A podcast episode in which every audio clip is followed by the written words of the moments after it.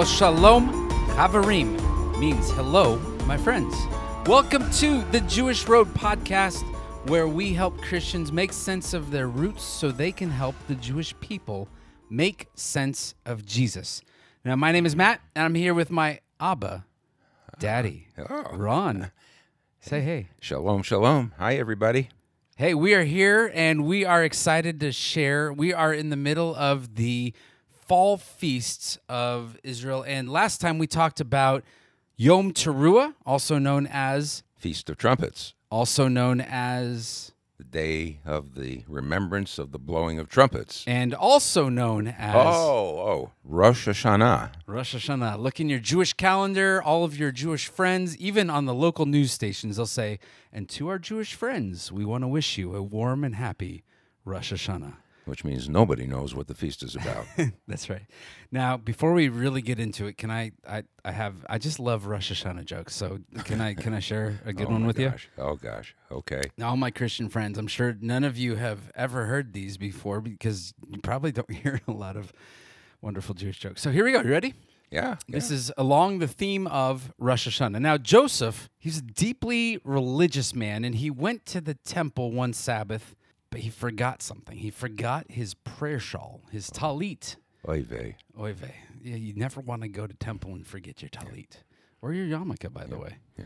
So he borrowed one from the rack at the temple, right, where they keep all the extra ones. Well, at the end of the service, he realized that he really liked this tallit so much so that he actually decided to stuff it down the front of his trousers and take it home. Oh, no, I can...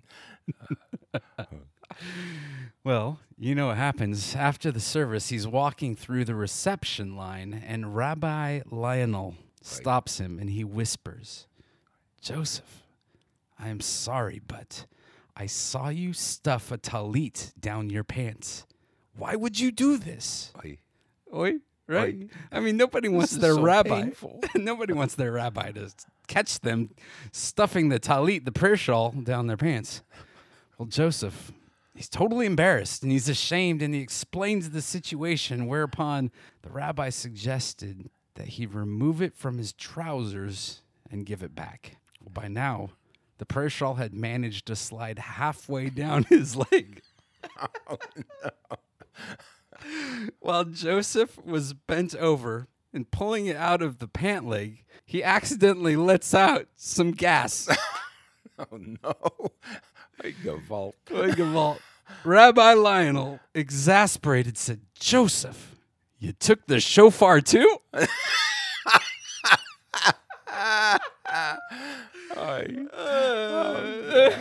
That's so good. Oh. Even, if, even if we're the only two that enjoyed that. Oh.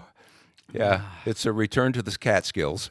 What, what are the Catskills? The Catskills. Nobody uh, knows the Catskills. The mountain, mountains up in upstate New York. The greatest comedians, Jewish comedians, came from there. Name one. Uh, Maury Amsterdam. Uh, oh, boy. Buddy Hackett. Uh, Red Skelton. Shelley Berman. Okay, the Catskills. The Catskills. All right. Not many people go to the Catskills anymore. Uh, it's well, too we're, bad. I know. Well, good Jewish jokes, good Jewish humor. Got to keep those coming, keep it light, because... Took the shofar too. Okay, we gotta get serious here. No, all right, but I bet you, I bet you, sometime when it's actually Rosh Hashanah, because we're recording this just a little bit before, you're gonna say that one, aren't you? Oh God, I'm gonna steal it. Yeah. How do you? How many of our friends here in Kentucky you think are actually gonna get that one though? Nobody. Nobody. All right. Let's center ourselves. Maybe Noah. Yeah, maybe Noah. No, probably nobody. Nobody. All right. Where we left off, uh, we talked about uh, the the biblical history of Yom Teruah, the Feast of Trumpets. We looked at uh, Exodus, and we looked at uh, the people coming up to Sinai as as Moses is on top, and he's receiving the covenant, this marriage that's taking place. And we also uh, dug into Nehemiah chapter eight, uh, which was also this feast of the memorial or the remembering of the trumpets. And we started to do something there. And what we're really trying to do in this episode is point forward. Mm-hmm. Feast of Trumpets, points forward. We're we're moving out of the first act as our basis, and now we're moving towards the second act. And, and we're moving forward because all these feasts that we celebrate in the fall are still prophetic. All of the feasts that were given to Israel in the beginning were all prophetic, but four of them have now been historically fulfilled with the first coming of the Messiah and the coming of the Spirit of God, the Ruach HaKodesh, the Holy Spirit. And we talked a little bit about that summertime in verse twenty-two, and on the other end of it are the prophetic feasts, and the first one is the Feast of Trumpets, and we talked about some of the Jewish background to that uh, last time, so you have an idea of what our Jewish people are thinking and doing as they celebrate uh, this time of year. But that four-month harvest season is coming to a close, the long summer harvest uh, that takes place after Pentecost, and we're at the at the threshold of that next feast. So, and, and so, and really, for, for our Jewish people, uh, that's that's essentially where that that holiday begins and ends. Essentially, um, I mean, the Jewish people today, they are waiting for the Messiah to come. But any correlation between the Messiah coming and the blowing of a shofar, uh, I, I think, is lost, is not there.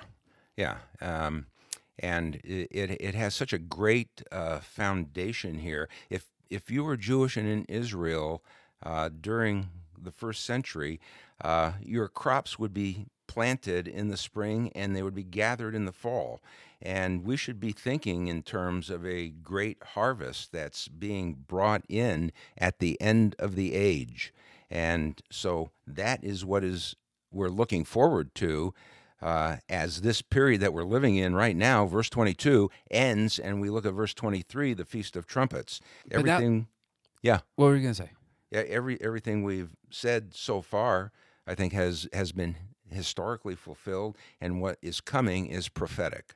Okay, so let's go to Act two, the New Testament, the New Covenant. Yeah. And if you're reading some of these passages, I mean, even just from the context we have, um, we okay, we get it. There's there's trumpets or there's shofars in, in the Old Testament.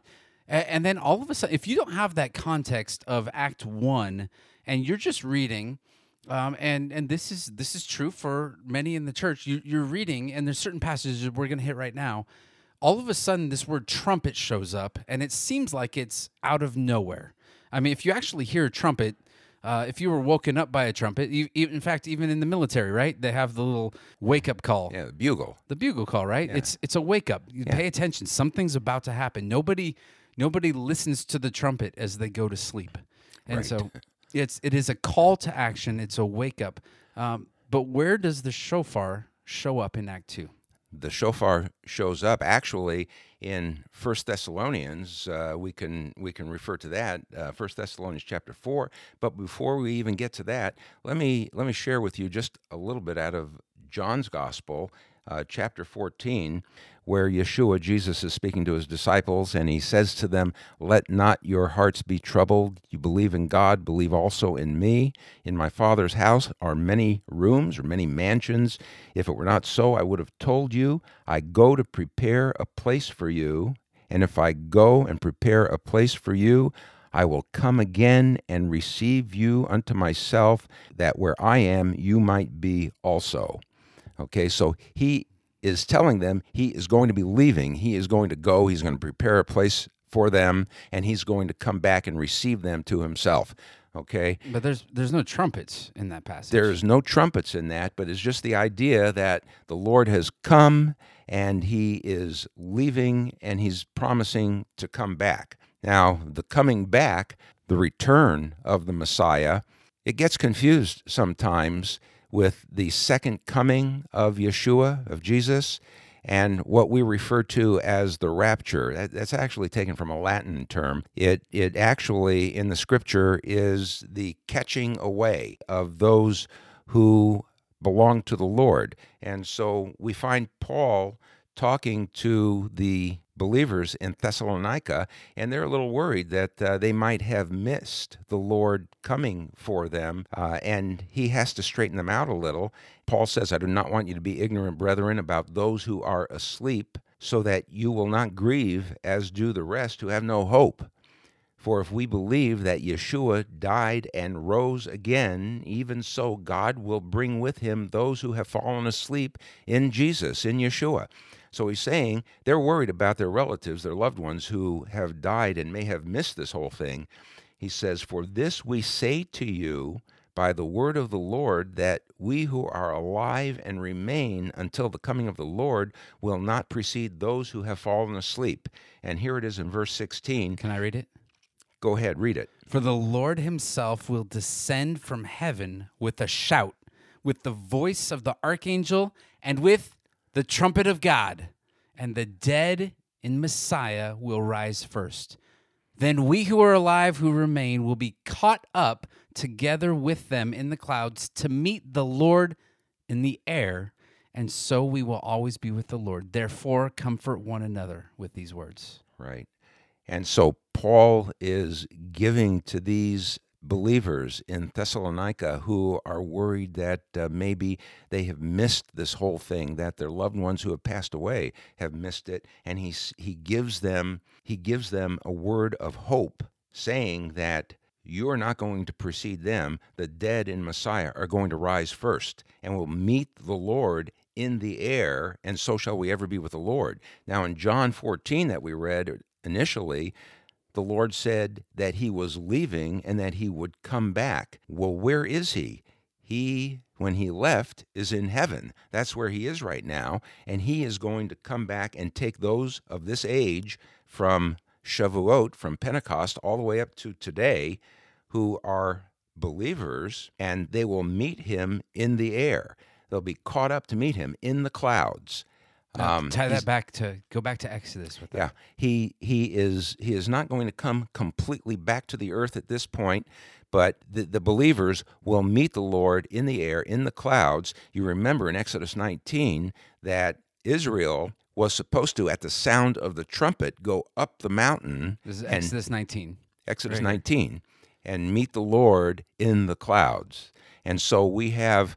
We have in Exodus a meeting that was supposed to take place of the children of Israel with the Lord in the clouds, and here we have a meeting that Paul says God is scheduling, where those who have believed and put their trust in the Lord are going to meet him in the clouds. Now, there's there's a, a, a connection here, and I we when we were talking about this before, you said that it would be when the trumpet sounds that then, I'm in Exodus nineteen, that the Israelites would then ascend and they would go up to the mountain. And I'm going back to like flannel graphs and growing up with this story, and I'm like, no, no, they never went up there. They they no. stayed down at the bottom. Moses was up there. Yeah. Moses went up and down a couple times, but I don't ever remember the people going up. Yeah, they didn't go, because when they heard the thunder and the loud trumpets and all, they were supposed to go up after the third day, but they didn't go because they were scared. They were frightened to go up. And maybe I can even just make a connection. Maybe I'm going too far with this, but my, my thought is that what took place there on Sinai was a marriage. It was the covenant. And in in Jewish weddings, we have a ketubah. It's the marriage contract. And essentially, the, the commandments, that the, the Decalogue, the Ten Commandments that, that God gives his people, is this is what our marriage covenant is going to look like. It's interesting, though, that the people never make it up the mountain. But when we're called up and we meet him in the clouds, there is another marriage that's coming. Right. He and, is coming back for his bride. And, and we we don't need Moses as our great representative, as our high priest. No. We have a new one, we and have. we have, and with that, with Jesus, our Messiah, we have a new high priest. But we actually have access, and yeah. that is a marriage feast to come. And those who belong to him, uh, nobody is going to snatch them out of his hand. He promised that, and he will come back, and he will deliver those before that day of the Great Tribulation, I believe. And so he says, comfort one another with these words. That would be a comfort. It wouldn't be much of a comfort if uh, if you were looking forward to uh, just the bride getting beaten up in, in the tribulation period, the most horrible time that is ever going. It's the wrath of God that is going to be poured out on the earth, and that is the hour that the Lord says he keeps his his bride from.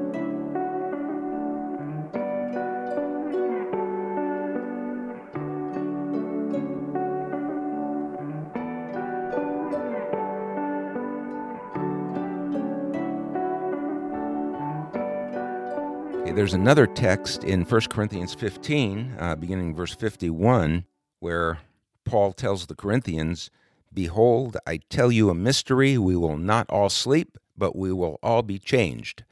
That, that by the way, that's not a little sign that goes over the nursery in the church. He oh says, boy. "We will not all sleep, but we will all be changed in a moment, in the twinkling of an eye, at the last trumpet. For the trumpet will sound, and the dead will be raised imperishable, and we will be changed." So he's basically giving them the same information that he gave those in Thessalonica. Um, you know, I, I believe that there is a connection between the trumpet of the rapture and the trumpet of the Feast of Trumpets. Uh, the rapture is the event that fulfills the Feast of Trumpets.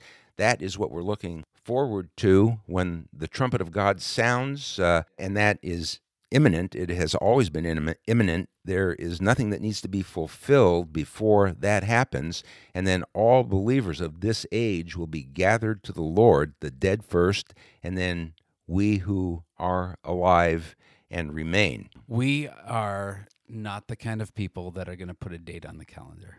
Right. Um, I know that we've had, historically, we've had people who've asked us about the four blood moons and what does that mean, and is the Lord coming back? And you and I would both agree that we are closer today than we were ever before. And you look at all of the stuff that is happening in history, and I believe that the return of the Lord is imminent. And there's also a sense, if if we just even had some like insight, if you if you hung around the the Davis Mishpacha for a while, we all kind of look at each other, and we're, especially right now with where we're at, we look at each other in light of Rosh Hashanah, Yom Teruah, um, which, you know, for us right now is just a little bit away. I, I think that we're we're looking and saying, even even uh, Kay just, just said to us uh, today or yesterday, she said, well, we can make plans, but maybe we won't be here this year.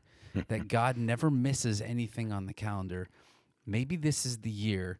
And not that, you know, th- but this, it, you just look historically how he fulfilled all of the other feasts in the spring. Right on the day of the feast. Right. Like you have Passover, right? The lambs were being slaughtered in the temple at the very time that Jesus, the Messiah, the Paschal Lamb, was being crucified. Yeah. Um, the timing is always perfect. And so it would not surprise me if God took this holiday, the blowing of the shofars, the Feast of Trumpets, and said, I'm coming back now. Yeah. As we get to the fall, I think this is always a time for me to think and stop and pause and say, where am I at? Where yeah. am I at with the Lord? Yeah, and and that's the whole idea of it, that, uh, you know, that trumpet is is also a warning. You know, the believers are going to be taken out of this world and, and be caught up to be with the Lord, but when that happens, uh, that trumpet is going to sound the alarm for what is going to be coming upon this world at the end of the age, uh, the period that we know as the time of Jacob's trouble, uh, Jeremiah chapter thirty. Um, and it's going to be a time of great tribulation. Yeshua said himself that uh, it is going to be a time of tribulation such as the world has never seen, no, nor ever will. And so you don't want to be here. Yeah. You know, and it's interesting during this time of year, um, our Jewish people, um, the the Orthodox Jewish community, we said before that this this Yom Teruah, the Feast of Trumpets, is the beginning of the ten days of awe, from the trumpets to the Day of Atonement, Yom Kippur, which will be the next thing we talk about. Those ten days, it's the ten days of awe. And this, the belief is that God has the book of life open, and depending on how we act, depending on how we behave in these ten days of awe is whether or not our name is written in that book of life. Well, what's wrong with that? Well, what's wrong with that is that when you come to the Lord, when you trust in the Lord and what he did uh, in his, his own sacrifice of his blood, Uh, on the tree, on the cross, you become a new creation. You become his, and your name is written automatically then in the book of life because you trust him. It's eternal. It's it is forever. It's not, I messed up this next year. Uh, and yeah. so my, my name is now blotted yeah, out. Well, that, that's a good thing, because my name would, he'd need a big eraser for me. That's right. Well, did you have anything else that you wanted to hit on before we wrap? Well, um, let, let me just point out one more text uh, in Luke chapter twenty-one.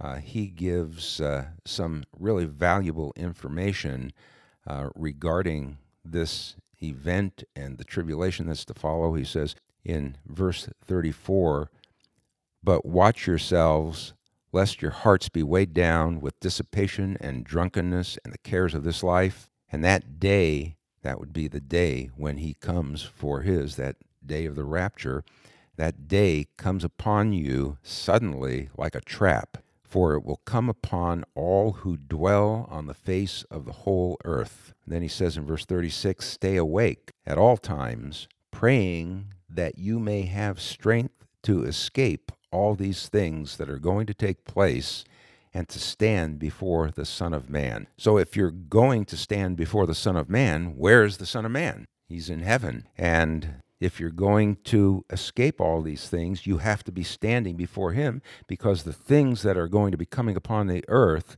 are going to become, they're going to come upon all who dwell on the face of the whole earth.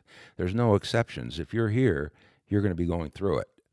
So pray that you might escape all of these things. You know, some people say, well, you just want to escape. Yeah, I want to escape. I'll tell you, when I read about what's coming, uh, I definitely want to escape. And he gives us the way. He said, "I'm the way, the truth, and the life." There's just one, one other uh, little caveat here in God's word that uh, tells us what to look forward to, and tells us uh, something about this next feast that needs to be fulfilled. From there, you know, God deals with Israel and their Day of Atonement, and we'll talk about that later. So friends, uh, there is coming a day, the day of the Lord's return.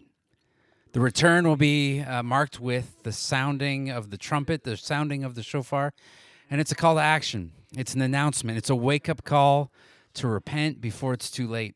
And even those of us who have received salvation might need to be shaken out of our complacency and pushed um, to be followers, true followers of the Messiah. So whatever your stand, it's safe to say that the blast of the shofar in Rosh Hashanah, on Yom Teruah, on this Feast of Trumpets, will signal the end of the world as we know it. It'll be the beginning of the end. And then, like it says in First Corinthians fifteen, it will take but a moment, the blink of an eye, at the final shofar. The, the shofar will sound, and the dead will be raised to live forever, and we too will be changed. So we approach this Day of Trumpets with godly fear and repentance. And great anticipation. That's right. Hey, well, thanks again for listening. This is the Jewish Road Podcast. You can find out more at the jewish road dot com. Right there, you can find out more about our ministry, uh, where we're speaking next, uh, different podcasts, blog posts, Instagram. It's all on there. Thanks for listening. And until next time, sha'alu shalom yerushalayim. Pray for the peace of Jerusalem. Shalom.